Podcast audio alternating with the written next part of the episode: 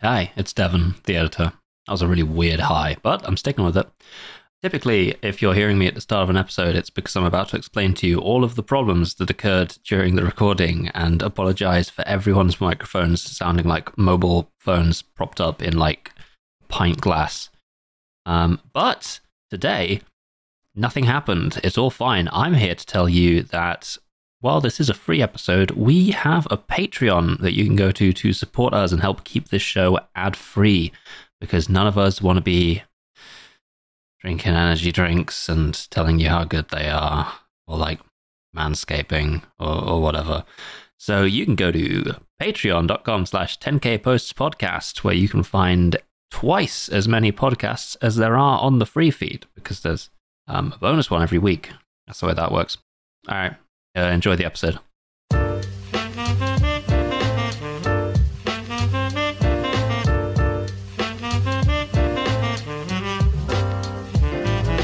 Hello and welcome to this episode of 10,000 Posts. It's the show about how everything is posting. My name is Hussein.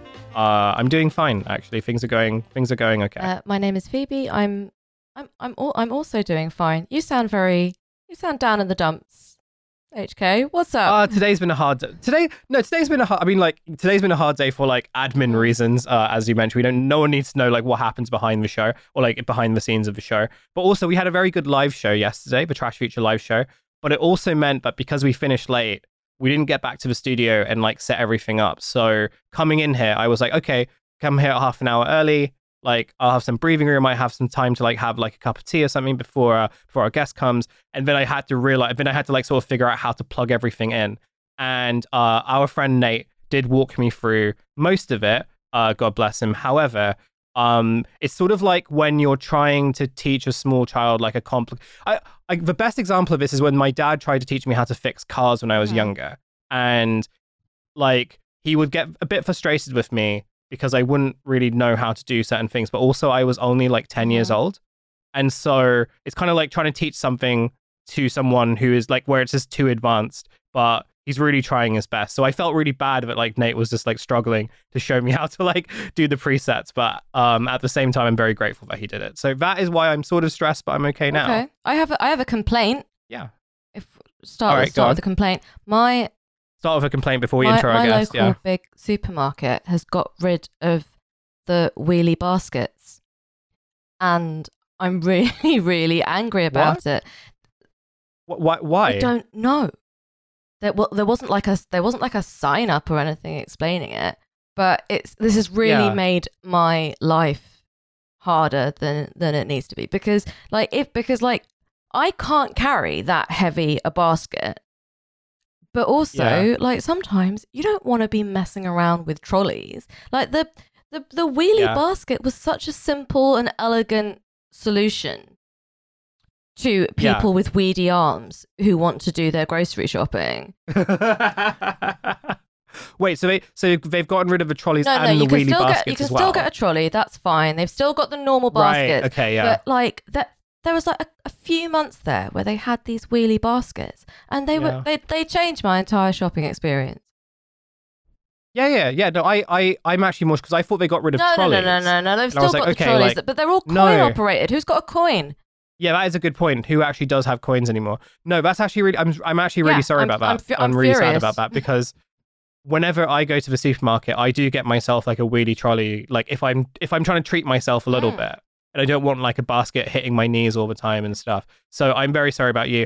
And should we set up a petition? Should we like bring remember when we had wheelie baskets like a few months ago? Yeah. I'm gonna set up a Facebook group. Yeah, you should do that, or like on Nextdoor. Nextdoor like seems to be the place for like. You can build that. Great idea. Yeah, cool. We'll do that. Shall we intro our guest? We have a very special guest joining us today. First timer, our friend Louis Staples, who you may have seen his writing for The Cut, Vulture, Vice, The Guardian, GQ, and more. I've been quoted in like a number of your pieces, so I feel like we have a synergy already. Yeah. You wrote for Mel Magazine too, right? Or like, or did I quote you? I don't know how it. No. Like... So if I remember correctly, I quoted you in pieces for GQ that were sort of about like men #men's issues. Yeah. Because I am actually the authority on that. Yeah. At the time that you were at Mel Magazine, which is still RIP. Going? All no, right. it's not. Didn't it get revived from the dead revived. For like a day? It got revived, and then a few months later, it died for good. Yeah, like they made some people redundant like twice in the space of like 3 months. Yeah, you know that's fun. So yeah, and now all you have to do is treat yourself to a basket at the supermarket. It's yeah, well, how the living standards have decreased to such a level. Well, I was reading in one of those guides, not one of those guides actually, it was a PR email, because it was like, you know, I think when the whole like fucking Cosy Lives thing happened. And obviously you had all these like PR people trying to like jump in on that. And there was an email that was just like 5 ways that you can still enjoy yourself despite the Cosy Lives. And so I was just like, this email infuriates me. So obviously I'm going to open it. And one of those things was like enjoying the small pleasures of life, which included going for a walk, treating yourself to a nice small chocolate bar at the supermarket. And there were a few other things, but it was just like, but bearing in mind that all the other bits of advice were literally just like, don't buy the things that you like, and only go out once a week, and think about having half pints instead of full pints and stuff like that. Blinding. But they didn't add use a wheelie basket, which I think is actually like one of life's small pleasures, or at least like one of the small pleasures of living in this country that you can enjoy, but has been taken away from us. It's been taken away from me, so I'm a little bit worried about the basket to 15-minute cities pipeline that's going to happen to people that are going to be radicalized by these people getting the baskets taken off them.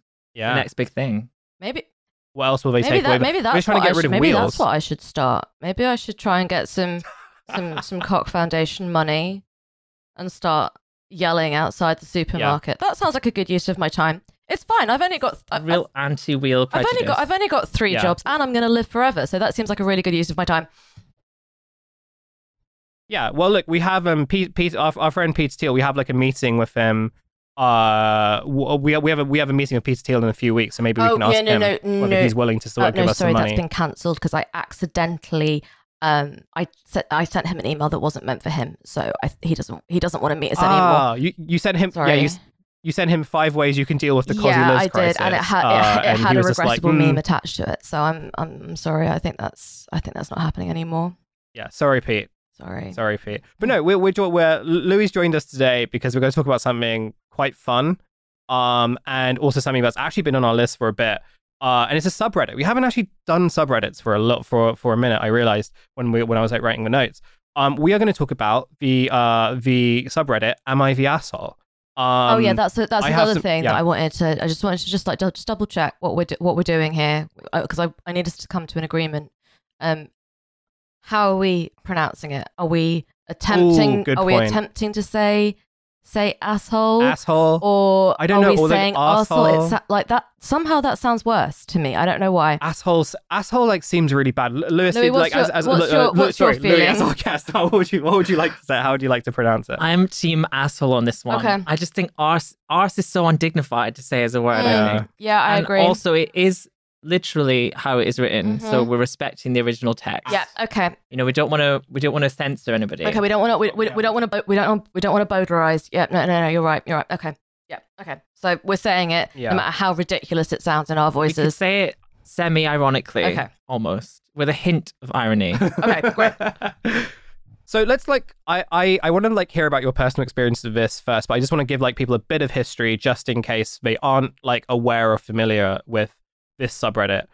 So this subreddit was created in 2013 by a photographer and dog rescuer, Mark Bullock. I think that's how you pronounce it, but I'm not sure. Mark Bullock, maybe, to determine whether he had been inappropriately mansplaining in a debate with a female co-worker about the temperature in the office. The subreddit gained popularity in 2018, and by 2019 it had 1 million members, which it dubs potential assholes. A Twitter account reposts curated selections of that. And there's various other ones that also traffic on that too, and we'll talk about that in a second.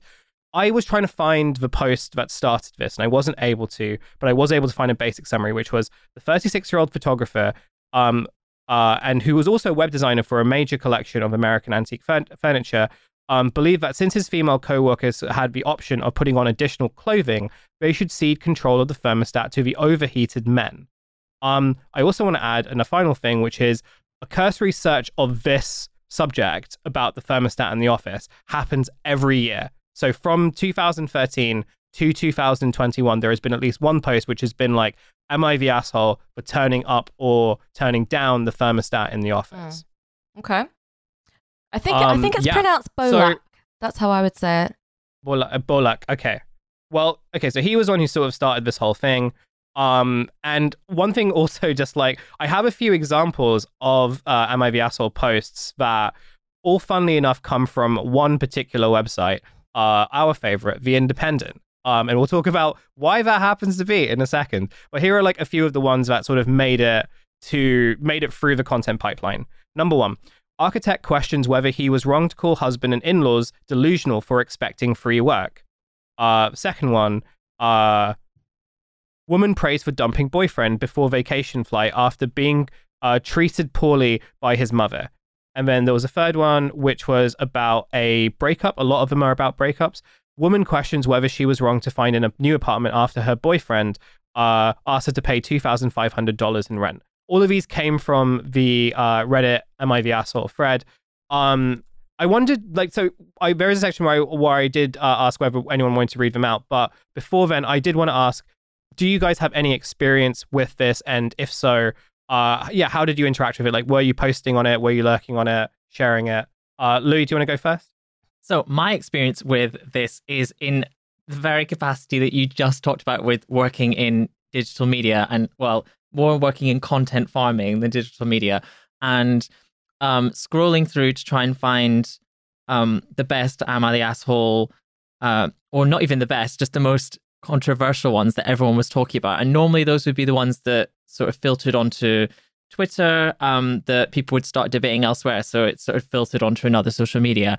And then basically what we do, I mean, I'll stress this wasn't my only job, but what we do on a slow day would sometimes be, you know, write a little intro summarizing the issue, take some quotes from it, and then screenshot in, you know, some of the reactions, and then stick a headline on it with something like ridiculous, and then hopefully it would go off. And this tended to be when it was like a little bit of a quieter news period. One thing that was really good about them, I remember, is that they were sort of like evergreen almost, which for people that don't work in media, evergreen is a story that doesn't really need to be newsy to work. So it happens all the time.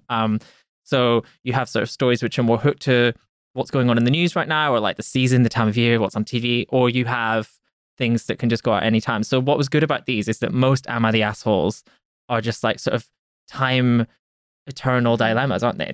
They can happen at any time. They don't always have, I mean, some of them are around life events or Christmas or stuff like that, but they tend to be just sort of, you know, like The Simpsons, like it's the same day every day. So that's why they seem to work so well for getting people to click on them. Yeah. Phoebe, have you ever posted on Am I the Asshole? Or... You're asking me if I have a Reddit account. Of course I don't. What are you talking about? Okay. Sometimes I'm open to being surprised. Yeah, no, I do not have a Reddit account. I really got into reading Am I the Asshole when I was very, very depressed and could not get out of bed. And what I did instead was I lay in bed reading this kind of catalogue of human misery, and it didn't make me feel any better. I'm not gonna lie, it didn't make me feel any better.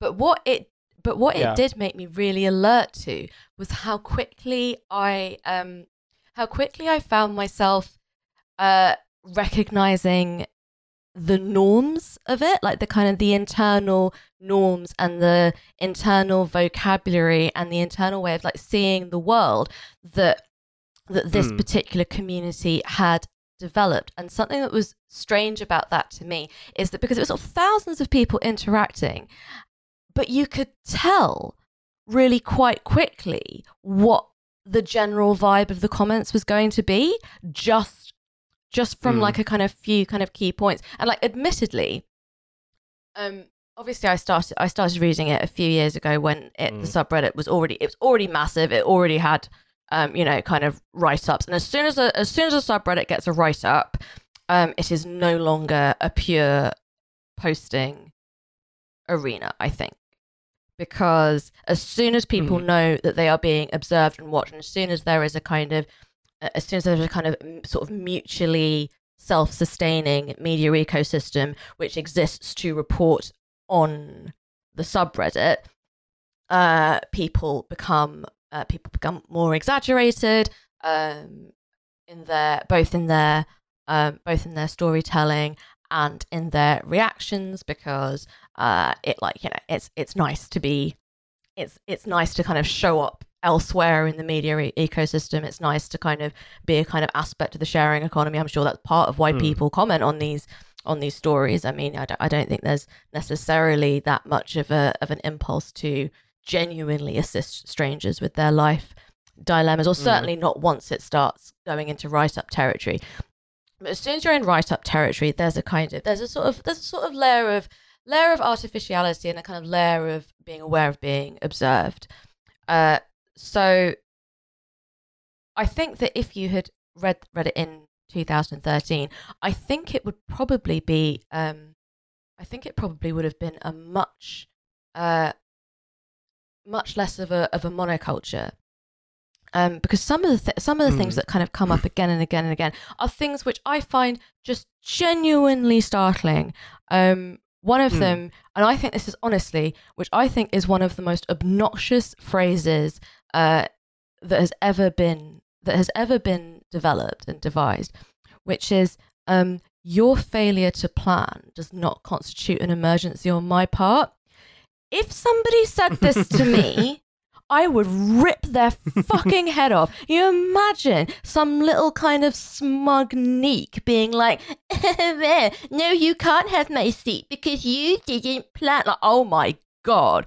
And it's a very, very obnoxiously individualistic way of approaching social behavior, which I think is very interesting for a space which is supposed to be crowdsourcing assistance with your problems, because considering the whole point of it is that you're supposed to amass a large number of data points, and then you get your answer based on a kind of sort of significant kind of statistical spread. Sure, but the big thing that keeps coming through is no one owes each other anything. No one is responsible for anyone else, and if you are technically, logically right, you can just be a dickhead to anyone. And this is not something which I find particularly appetizing as a way of conducting oneself. But yeah, it's particularly that your failure to plan does not constitute an emergency on my part. I hate it. I hate it so much. Don't you think, though, there's something quite interesting about that in terms of how corporate that sort of communication is? And it sort of reminds me of that recent, this isn't from Am I the Asshole, but it's so of the same vein, which was that viral post that happened a few years ago where it was the woman who posted a template for saying when you don't have the physical / mental capacity to help a friend with their problems.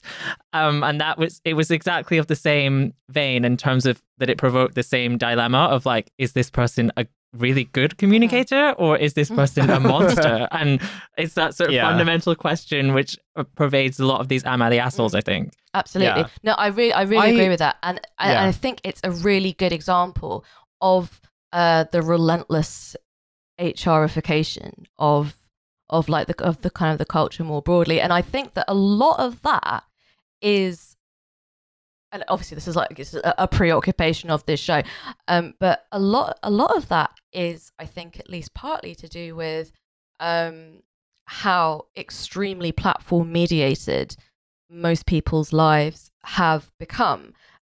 So quite a lot of the expectations of the workplace have been transplanted onto people's social relationships as well. So I think the dread blue tick is the worst thing to happen to social relationships of all kinds, because once upon a time, if you sent a text to a friend and they didn't reply to it immediately, you would not think, okay, what the fuck? Why haven't you? Why? What? Oh God, what have I done? Is she mad at me? You'd think, oh well, she'll reply when she gets to it. She's probably busy. She's got Yeah. She's got stuff going on, etc. Yeah, you wouldn't think anything of it. And the same as if you're dating someone, you wouldn't necessarily think anything of them not replying within a kind of, you know, few hours. But now, because the kind of the Slack mentality and the last seen online and the blue tick has completely infected our social relationships. I think there is a tendency to kind of corporate speak social interactions, and I think you really see that like everywhere on Reddit. Actually, it's like another thing is that they don't say they say express. Interesting. Okay, I didn't notice that. Okay, which is I think again it's really interesting because it's trying to evacuate. It feels like it's trying to evacuate any kind of observation or any statement that someone might make of any kind of possible emotional content. So it's not that they've said that they feel like this, or they shouted at me, or they challenged me, or whatever. It's always they expressed this. So it's like an attempt to make a completely neutral statement about the thing that someone has said to you. Yeah. I mean, number one, you're saying this as I have like a Slack kind of thing on my laptop right now on the basis that I have to sort of like, if I get a work thing, I have to sort of, I don't actually know if I need to respond to it immediately, but I think there's this impulse of like having to do it. And I like do get very, very nervous when I don't do it. And so when it comes to messages, I'll either respond to them very, very quickly, or I will respond to them much later than I should. And a lot of that just comes from the same route, which is just like feeling anxious about people communicating with me online.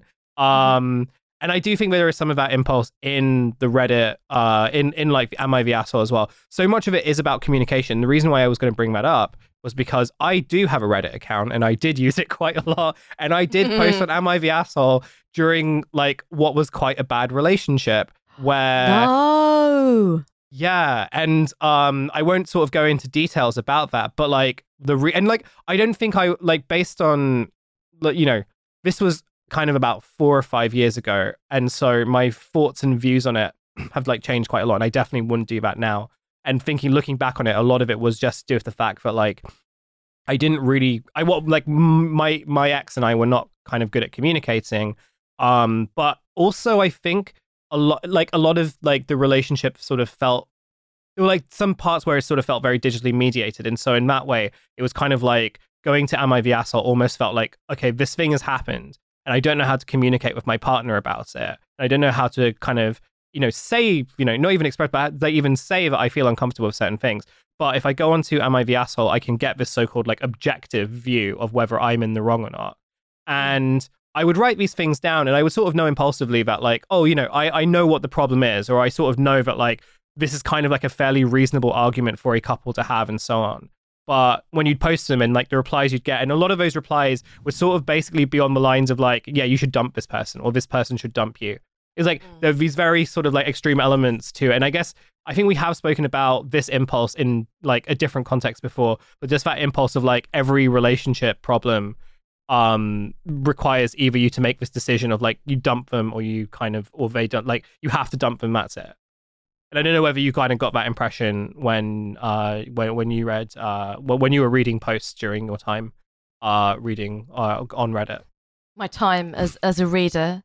As a Reddit lurker. My time in the Reddit audience, Mel, and they are as important as the posters. Don't let anyone tell you that they're not as important as the posters. I also wondered what your thoughts were on just like the kind of idea of like it being a spectator, like. The idea of like as relationships become more digitally mediated, and part of that, you know, it comes with like, you know, the immediacy of having to the feeling of immediacy of having to respond to messages, but also just the ways in which like we perform our relationships more digitally. The idea of like, Am I the Asshole is really about like taking that spectator extension or to one of its extensions, which is that you are sort of playing out these sort of problems that should really be kind of contained, and they should be solved by the people involved and not kind of, you know, made into effectively like a spectator, like, you know, something to be spectated at. But like the expectations people have now are ones where like, yeah, your relationship should be open for like public judgment, for public consumption, almost as a, so like, you know, and I think about when I was posting on Am I the Asshole and like other subreddits, like the thing that I regret doing was kind of like buying into that logic that like, you know, yeah, your relationship should be public. And like part of that is also, you know, if you're posting stuff publicly and you're being judged on like how you perform your relationship publicly, then like, why can't you sort of then air out your problems publicly? And, you know, the subreddit thing kind of gives that veil of anonymity. And we'll sort of go on to this in a second, but like I kind of obfuscated some of the information, lied about some of the information to like make sure that I wasn't identified and my partner wasn't identified. But the impulse was still the same, whereas ultimately like, well, yeah, my relationship is open for public consumption. And therefore, like, I wouldn't even think again about like airing out my problems on such a public platform.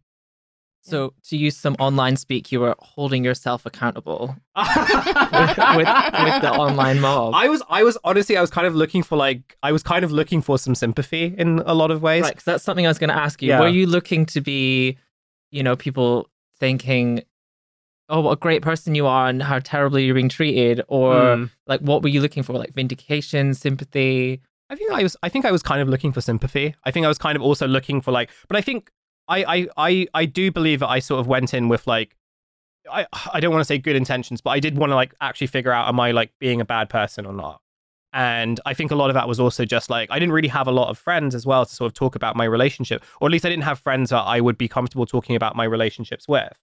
And I wouldn't really talk about that with my parents and stuff either. So it was also another thing where it's like, well, the only place I can talk about my relationships other than in my relationship is with like a sort of anonymous audience that kind of like know what they're expecting. And I wonder whether that would have been different had I sort of like spoken about my relationships with people I knew, or if I had like more people I was comfortable with in that space. And I do think that maybe in some cases, like a lot of the Am I the Asshole stuff, really, you know, you have one genre of it, which is like, oh, I've asked all my friends and we have mixed opinions, so I've come to this subreddit to like get a definitive answer. But I think there's another part that's just like, I don't know who else to talk to, so like I'm coming on this subreddit because like that this is the only place where I can seemingly sort of get a specific kind of answer as to like whether I'm a good person or whether I'm a bad person. Yeah, I mean, looking back at some of the old posts, obviously I knew we were having this conversation today, so I had a little delve through, I looked back, you know, 5 years, which is in the internet time, a long time ago and stuff like that.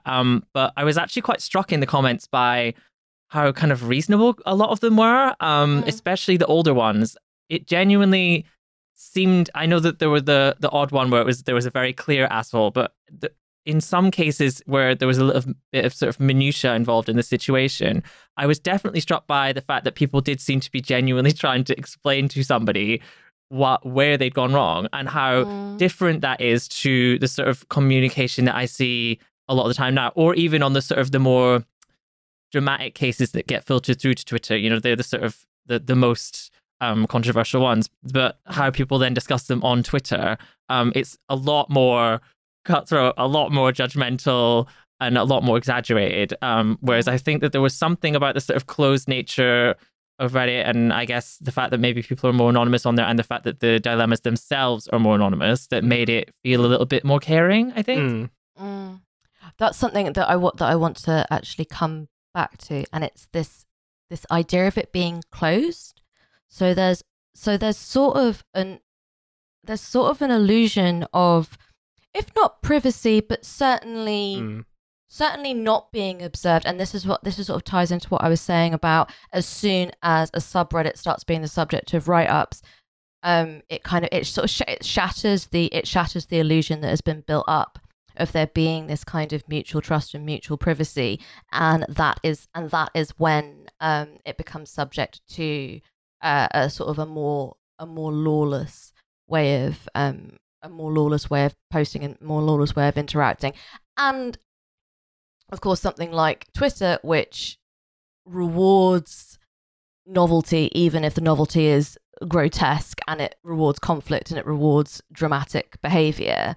So as soon as you become aware that there is this kind of interdynamic posting situation going on, then it does almost automatically become less reasonable, because the illusion of of a closed loop, even a sort of gigantic closed loop, has sort of been shattered. It's why people are still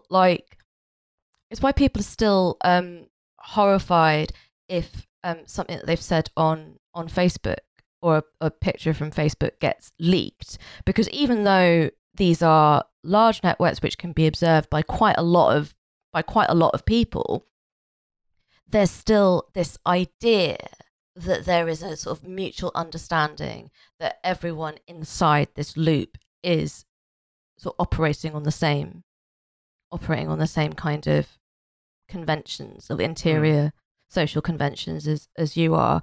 And I think it's interesting thinking about how these kind of spaces change over time and what that sort of occasions.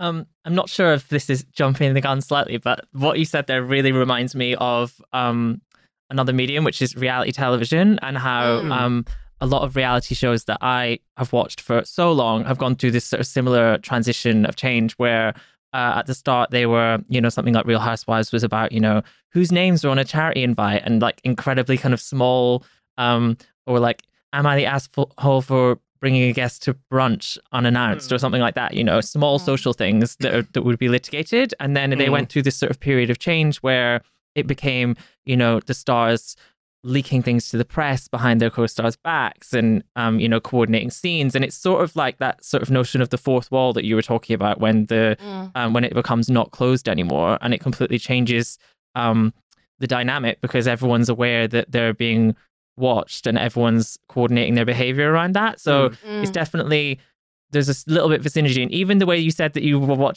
reading the Reddits when you were depressed, you know, that's something that a lot of people do, is they watch a lot of reality television in bed when they're depressed. So I was thinking there's maybe some sort of a similar release that happens there when you're essentially like being given this almost like godlike power to decide for yourself and adjudicate who's in the wrong. Because one thing I find fascinating about reality television is how we have all the information as the viewer. So we're seeing the conversations that are happening behind people's backs, or if they filmed a confessional, how that behavior is different, how they just filmed in the thing. And if we know, we might know actually the true events that happen afterwards. So we can look back at it and be like, oh, that person's so stupid. So we have all this information that they don't have. So we can feel like these sort of like oracles of truth.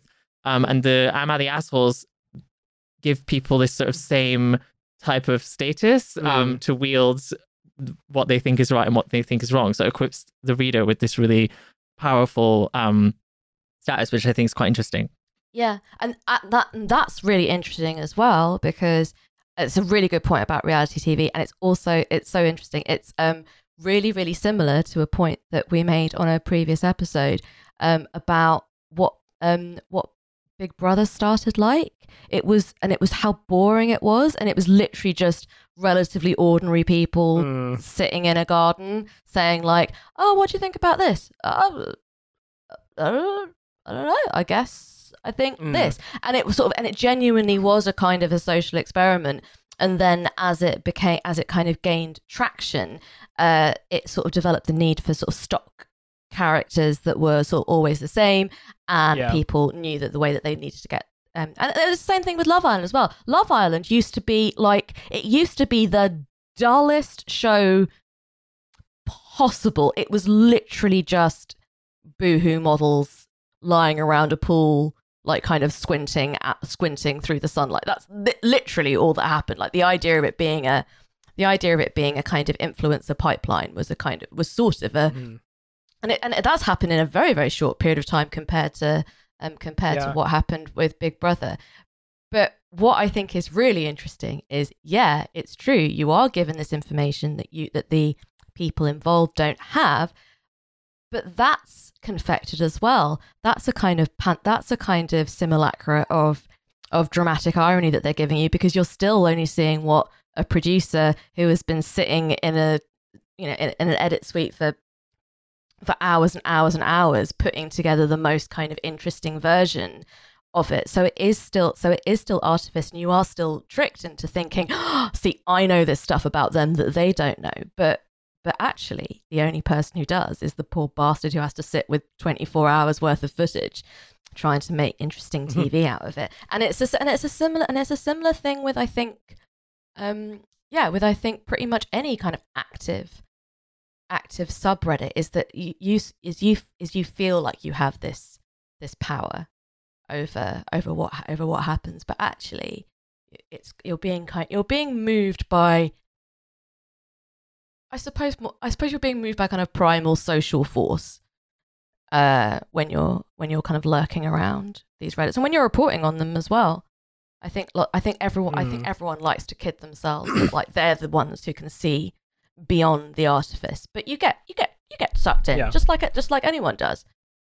Speaking of like the reporting, because this is kind of where I feel like the really interesting kind of content angle is, because I guess like as Am I the Asshole is kind of like as it's sort of grown, and so when I was using it, it was around about like 2016 ish, like 17 maybe. And so I think that it was still like a big subreddit, but I think it was still like around about the time where it was only like certain kind of American outlets that were sort of really repurposing Reddit threads into articles. I still think that it was like one of those things that wasn't really done. And so now that kind of pipeline has sort of been more established, and where, you know, it's no longer the case that you have to make the case to your editor or whatever to be like, hey, this Reddit thread could be something interesting, we should write it up. It's now like, this Reddit thread's doing really well, we need to turn it in, we need to milk it for all it's worth.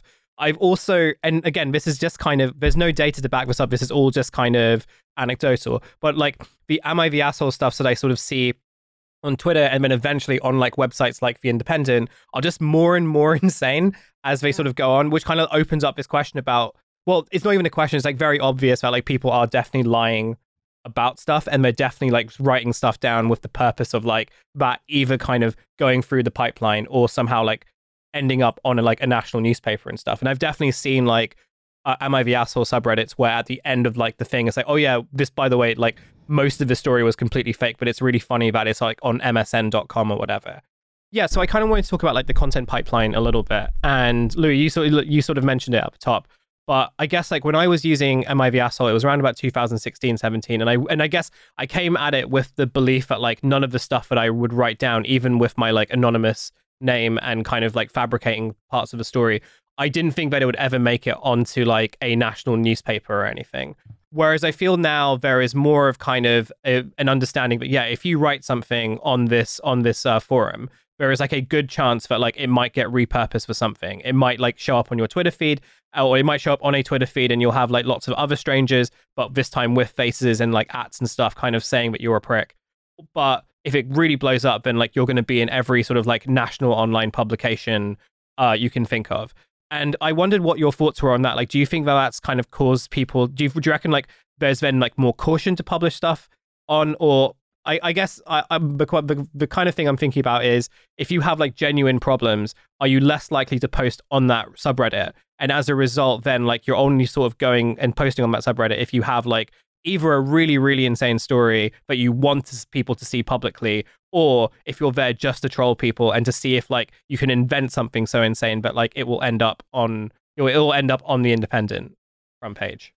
I think it's definitely a possibility that people are exaggerating heavily experiences they've had because they want the engagement and they want the high that comes with that. I certainly think that, yeah, there's definitely a possibility that people are doing that, because I think that this thread is really sort of, with regards to the media and getting in the Independent and stuff, it's not necessarily always even just that they're turning these posts into news stories for traffic. I think it's sort of influenced the media more widely. I don't think it's a coincidence that as we've seen this Reddit thread like come to such prominence over the last 6 years or so, that, you know, advice columns are really back in a really big way, and that type of confessional writing. And I think that's really a continuation of, you know, a wider trend that we've had in first celebrity culture over the last 20 years, where intimacy began to sort of trump any form of talent. So sharing stuff about yourself, which has now gradually escalated. And then, as we were just talking about, was then normies getting the opportunity to do that on the reality television. And it sort of become the quickest way to get clout, whether that's sort of sharing your journey with something on Instagram or sharing anonymously on this thread. It's the easiest way for people to get attention seems to be to share the things about their lives that nobody else will want to talk about. And gradually, I guess the ante of that keeps getting risen to try and court that controversy.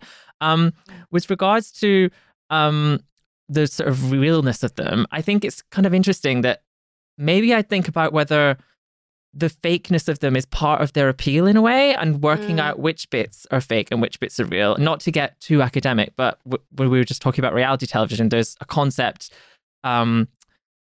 called staged actuality, which is basically the sort of tension between the real and the staged. And there's a professor called June Deary who wrote a book about reality TV, who basically...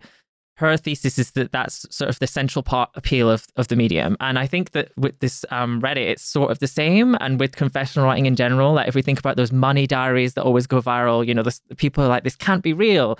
And I love those. Yeah. And like, there's the same sort of public shaming element in them as well, of people that are bad with money, or like, they just can't understand how they spend their money this way. So I think there's a sort of across the board, this fascination with thinking this can't be real, but then also trying to work out which bits are real. And I think that almost the fakeness and the tension between fake and real almost has actually, I think, increased the fascination. Yeah. No, I would agree with that. Yeah. Because I guess like whenever those money diaries sort of come up, and like on Twitter, it's like you have those sort of screenshots and everything. And where you have people being like, no, this can't be real. This is like fake. Or so like actually some of the entertainment, some of the value in that is like, the reality of it doesn't necessarily matter. It's much more about like it almost becoming like an experience and I guess like that's kind of what, when you distill it down, that's kind of like the function of content, right? Like it doesn't really matter like whether it serves a particular function. It doesn't really matter whether it's like genuine or whether it's authentic or not, whether if it can kind of deliver a participatory experience in whatever form. Like that kind of makes it successful, and that's because. And it's not to say that like people post on the subreddits with the intention of sort of making these kind of like games for people to play. But I do wonder whether like the Am I the Assholes that do really well are the ones that sort of invite as much participation as like it can. Yeah, and I definitely think that the ones that do well in terms of media are because some media publications more than others are definitely driven by like what people are talking about on Twitter today. And I think there's something interesting about, I said earlier about the sort of evergreenness of these stories, but what sort of ends up happening is this weird inversion of the dynamic where these things sort of become the news story because people are talking about it on Twitter, that traditional media publications are then like, oh, we need to get someone to write an op-ed about this, or, you know, an explainer about why this is going viral. And then they sort of find all these different ways to almost make that the story. So and then the post ends up sort of becoming the thing that drives the sort of the news story, which I think is really interesting. It's a total subversion of how things might have been in the past. Would you call Reddit social media, or would you call it a kind of super forum? Well, it's interesting, isn't it? Because I think I would go with super forum, but then it then gets sort of put onto social media and then digested in that way. So it's like a weird in between, isn't it? Whereas I think it sort of becomes social media when then it becomes something that everyone on another platform is talking about. It's probably a bit weird in between for me. I think the way that a lot of people view it is not actually on Reddit itself, but on other places. So I'm not quite sure, to be honest. On old like websites, there used to be, you know, we used to have those like little emoticons to like share stuff, like on your blog spots and everything. And there used to be like a Reddit emoticon. And I think like whenever you clicked that, the whole point was that you would then be able to like post your blog or your tweet or whatever onto Reddit. And like, so you'd have like a Reddit username, and if someone clicked your username, they would just find like lists of your posts. And obviously like no one really does that. And I find that like, you know, people don't sort of like use Reddit like they do other social media platforms. No one really shares their Reddit posts and stuff. They share other people's Reddit posts, maybe. Yeah. And maybe in that way, it's kind of like the sharing component kind of makes it sort of a social experience. But yeah, I don't know. Can you have through the mechanisms of Reddit? Can you have like connections to individual users, or can you only follow subreddits? I think you can follow users. I haven't like used it as a user for a while. But I think you can like follow specific users, or at least you can sort of, and they're like chat functions now, so you can sort of like follow them to chat with them. I know it's got like a chat function, and I know it's got I know it's got kind of messaging capabilities. Yeah. I think it is. Yeah, it's hard to know exactly where to kind of place it in the digital landscape, because there are different characters across different sub forums, which is, you know, that's not a kind of, that's not new observation at all. But it's also one of the last functioning, mainly text-based places on the internet that you don't have to attach either images, and most importantly, I think you don't have to attach your face. I think when you get you don't know. Like I was going to say, if you have to sign up for an account, I think you might have to do it for validation, but you don't actually have to do that. Sure, it's interesting because you know that post that does the rounds every so often, which is, oh, congratulations for being good at Twitter, like the only platform that you can't make any money out of being good at. Yeah, which is true. But there's not an obvious poster to influence the pipeline on Reddit either. No, that's a good point. And there actually is a very clear grifter pipeline on Twitter. I mean, one of the things. Yeah, I think there is as well. I just thought it was I just think it's a funny observation. No, but it's such a fake thing. Like that. The funny thing about that meme is that it's so untrue because I was thinking about this whole Reddit thing and it's interesting that because it's anonymous, as you just said, we view these things with a little bit more objectivity. Whereas, on Twitter, I honestly feel like if someone was to post this type of content, people would be trolling through all their old tweets, looking up something their mom had posted on Facebook in 2004, just trying to take them down and viewing things definitely through the prism of who that person is, as opposed to what they're saying. So I think it's kind of interesting because I certainly feel with these dilemmas that are often posted, they're not really culture war-y in general. I've read a lot of them over the last few days, and they tend to be sort of, as we were saying earlier, a little bit more mundane, and they do deal with gender dynamics and some quite political topics like disability and money, lots of things like that, but they certainly aren't designed to inflame those types of arguments, I don't think. And I think that if it's on, and then when they go onto Twitter, some of these dilemmas, they sort of instantly ignite them, which I think is interesting. Yeah. Yeah. I'm conscious about the time. So I was just wondering, well, this is for the room. So I reckon to round it off, we have two options. We can either sort of talk about one other sort of aspect of this, if anyone wants to talk about anything specifically, or we can round it off by reading a Am I the Asshole post and judging whether this person is an asshole or not. I think we should do that. That sounds fun. Okay, so let's go back in 3 and 2 and 1. Okay, so I'm conscious about the time, and also just that we are coming to closing time, but I thought it'd be fun for us to disregard everything that we've said about judging people on the internet and it's kind of decaying social relations, and judge whether this stranger is an asshole or not. I have an Am I the Asshole, and it is called, someone sent this to me and it was just called The Pilot Wife. So immediately got my interest. So I'm going to read this out, and we're all just going to judge whether this person sucks or not. Am I the asshole for asking my wife to respect my title as a pilot? I need opinions of AV geeks and pilots on a matter involving my wife. I am completely serious and need help. Thanks for letting us know. My wife and I, together for 5 years, married for 2, no kids, have an amazing, happy relationship. I can't recall a single time we've ever argued to the point of a breakup or divorce. This issue, however, is causing me to reconsider the health of our relationship. Since my wife and I have been together, I have worked as a manager for a restaurant chain. I am extremely passionate I'm an extremely passionate aviation influencer in my free time. Not influencer, enthusiast. I have spent thousands of dollars on flight textbooks, sim gear, and even built my own A330 setup. I have never actually flown a plane or started flight training, but I have considered it for a long time. Even though my skills are not a career, I still consider myself as an adept or possibly more knowledgeable than the average pilot. That being said, here's where the problem arises. My wife and I were invited to one of her male co-workers' houses for a barbecue. My wife is a senior soft tech for a COVID startup. She worked there since 2020, a lucky catch after she was laid off from her previous job due to the virus. It was the first time meeting any of her co-workers due to COVID and working from home. I assume that she talked about me before, but as we were cycling through introductions, I became less sure.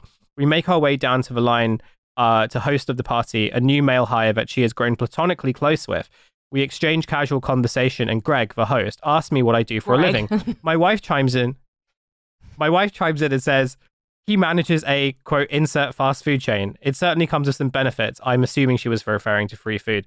In a voice that implied that nothing was wrong with what she said, I very quickly corrected her and told him that I am a pilot.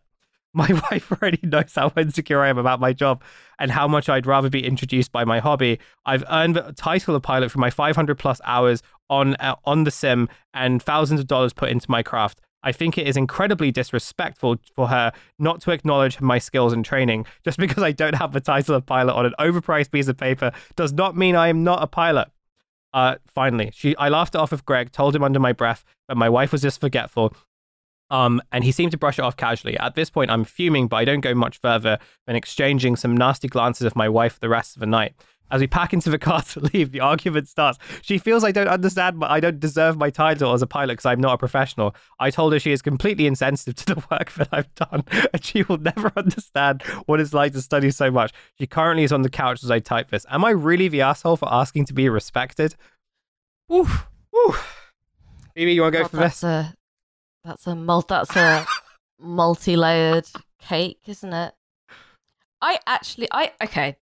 I think this one's probably one of the fake ones. I don't think that. I don't think that matters it, especially. Yeah. But I think let's pretend it's real.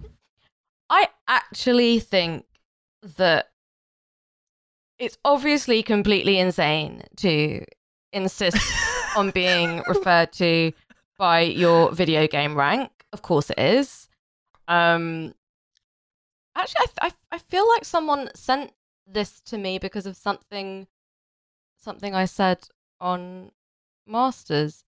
I'm confused though. Is he actually? No, he's not. No, he's actually not actually a pilot. So he kept saying, "I'm a pilot," but I've not got it on the paper. Like, what does that mean? So basically, what he means, because he says in the thing, I built an A330. He plays this pilot simulator game, right, and he has logged enough hours on this game so that, according to the internal logic of the game, he has the rank of pilot. And this came up because I said, as a joke, wouldn't it be funny if you were like, if you like played a lot of Call of Duty, to insist that everyone refers to you by your like army rank? And so one of the listeners then sent me this post and said, like, okay, so there are people who are actually apparently doing this. And I was like, okay, I was just joking. I think that if your husband wants you to call him a pilot because he has logged in so many hours in his little video game, I don't think there's anything that wrong with that. I actually think that's kind of cute. But I also think it's one of those couple things that you gotta keep in your house. You can't be doing that outside. You can't be expecting to be introduced as a pilot. But then again, it's also a little bit weird if you're introducing your partner to somebody that you work with, to not let them just speak for themselves. Like, it's weird to say, this is my husband, this is what he does. He's not your pet. I think they are both insane for different reasons. I imagine she did that because she would know she had an inclination.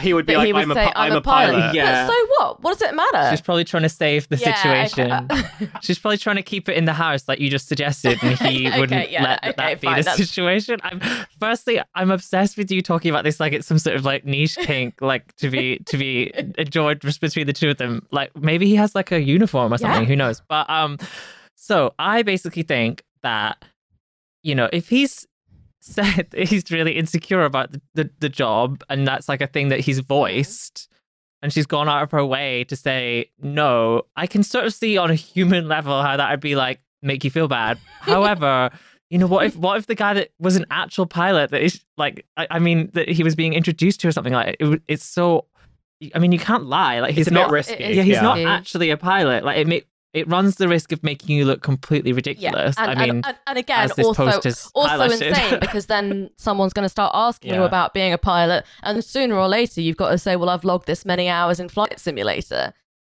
But I feel like the funniest bit was sort of at the end where he kind of says that he's writing this all out as she's sitting on the couch, presumably next to him. Oh, no, I got like that he was in bed and she'd like gone on the couch to like not sleep in the same room as him because she was so pissed. That's actually more funny. Yeah. I think that's the vibe I was getting from it. That I don't know, maybe, but that infers that, yeah, she's taken herself off because she can't have the conversation about the pilot one more time. I get the sense from this that this is an argument they've had more than once, because he said that they had the argument as soon as they got back into the car, and that's very like, okay, here we go. Like, we don't even need to tee this up. We're just going to get it on. I mean, glaring at your wife across a party is extremely, not very piloty behavior to be doing that. I feel like that's behavior that's beneath a pilot. You know, pilots tend to be quite nice. So maybe he needs to work up on that side of things. I'm interested in Louis' pro-pilot stance here. Is this based on anything? Yeah, interesting. I'm a pro-pilot activist. Well, I just feel like, you know, they're always like, we're going to be on time. It's winter. They're telling you the weather, like when you land. Like, yeah. No, I mean, they're just generally. I feel like in the world, you never really hear about them doing anything that bad. Yeah. Like, I don't know. My thing is, if you're going to say you're a pilot, and someone asks, well, what's the coolest place you've flown to, but you've never flown a plane, that could trip you up. Presumably on the flight simulator, you are flying two places. You're not just like doing a circle around the airport. That's a good point, yeah. I just sort of think that the bottom line for me is if you've never flown a plane... You're not a pilot. Yeah, okay. I will accept that. But, like, I feel like... I mean, he's self-defining as a pilot, but I don't think that he really is one. So I think that's really the issue. And maybe he needs to go and get the diploma. Yeah. Maybe he needs to say, you know, you need to put in some more shifts at the COVID startup because... I need to go to flight school. Because I want to be. I want to be a pilot. I need to pursue my dream of actually flying a plane. Like I said, I think that if he hadn't tried to make an issue of it around other people, then I think it's just one of those like kind of like weird cute couple things that it's just your own business. Not even like a kink. Just like, I don't know. Like when we got When we got released after the lockdown, and me and my partner had become completely institutionalized to really only seeing each other, and he didn't remember that he was like out in public, and a barman gave him a card reader, and instead of thanking him, he meowed at him, because we meow at each other in the house as like a kind of way of communication, and he just completely forgotten that this is like not something that you can do to a stranger. I'm sorry, normally I don't edit myself into episodes that I'm not in. Okay, that's a lie, but like normally I don't like halt the progression of the podcast to tell you something directly from the editor to the listener, but that thing about meowing to a stranger has just reminded me of the one time I did the most embarrassing thing I think it's possible to do. So at the time I was dating someone, and we were doing an ongoing bit where we were talking like uwu voice, just as like a I don't know, just like for fun. And one time I properly slipped, and a homeless guy asked me for money, and I didn't have any, and I looked at him and I went, sorry. So, you know, if that lowers me in your estimations, I'll understand. I've also come very close to referring to myself as hungy before in front of like real people. And if I was to do that, then obviously they would have no choice but to ritually dismember me, and I'd accept it because that's the social contract broken. And so I think if it was just that, then I think it would be fine. Just be like, okay, fine. I'll call you a pilot. You know what? I'll call you captain, whatever. But he's. Oh, not captain. Don't you call a pilot captain? Yes, but I just feel like that's got such a, like, calling your partner captain. Yeah, definitely not in public. I'm definitely not doing that in public. I think the big thing, the big takeaway from this entire post is that I just refuse to believe, if it's real, that it can possibly be He's a perfectly normal guy apart from this one thing. I just don't believe that. I think that somebody who thinks that they're a pilot because they played a lot of a video game has got to have a lot of other peculiar personality traits as well.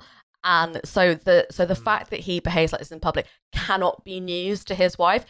I just don't believe that you can be like, you know, you're married for a certain period of time. Everything is fine. Everything is normal. You have a great relationship apart from this one thing.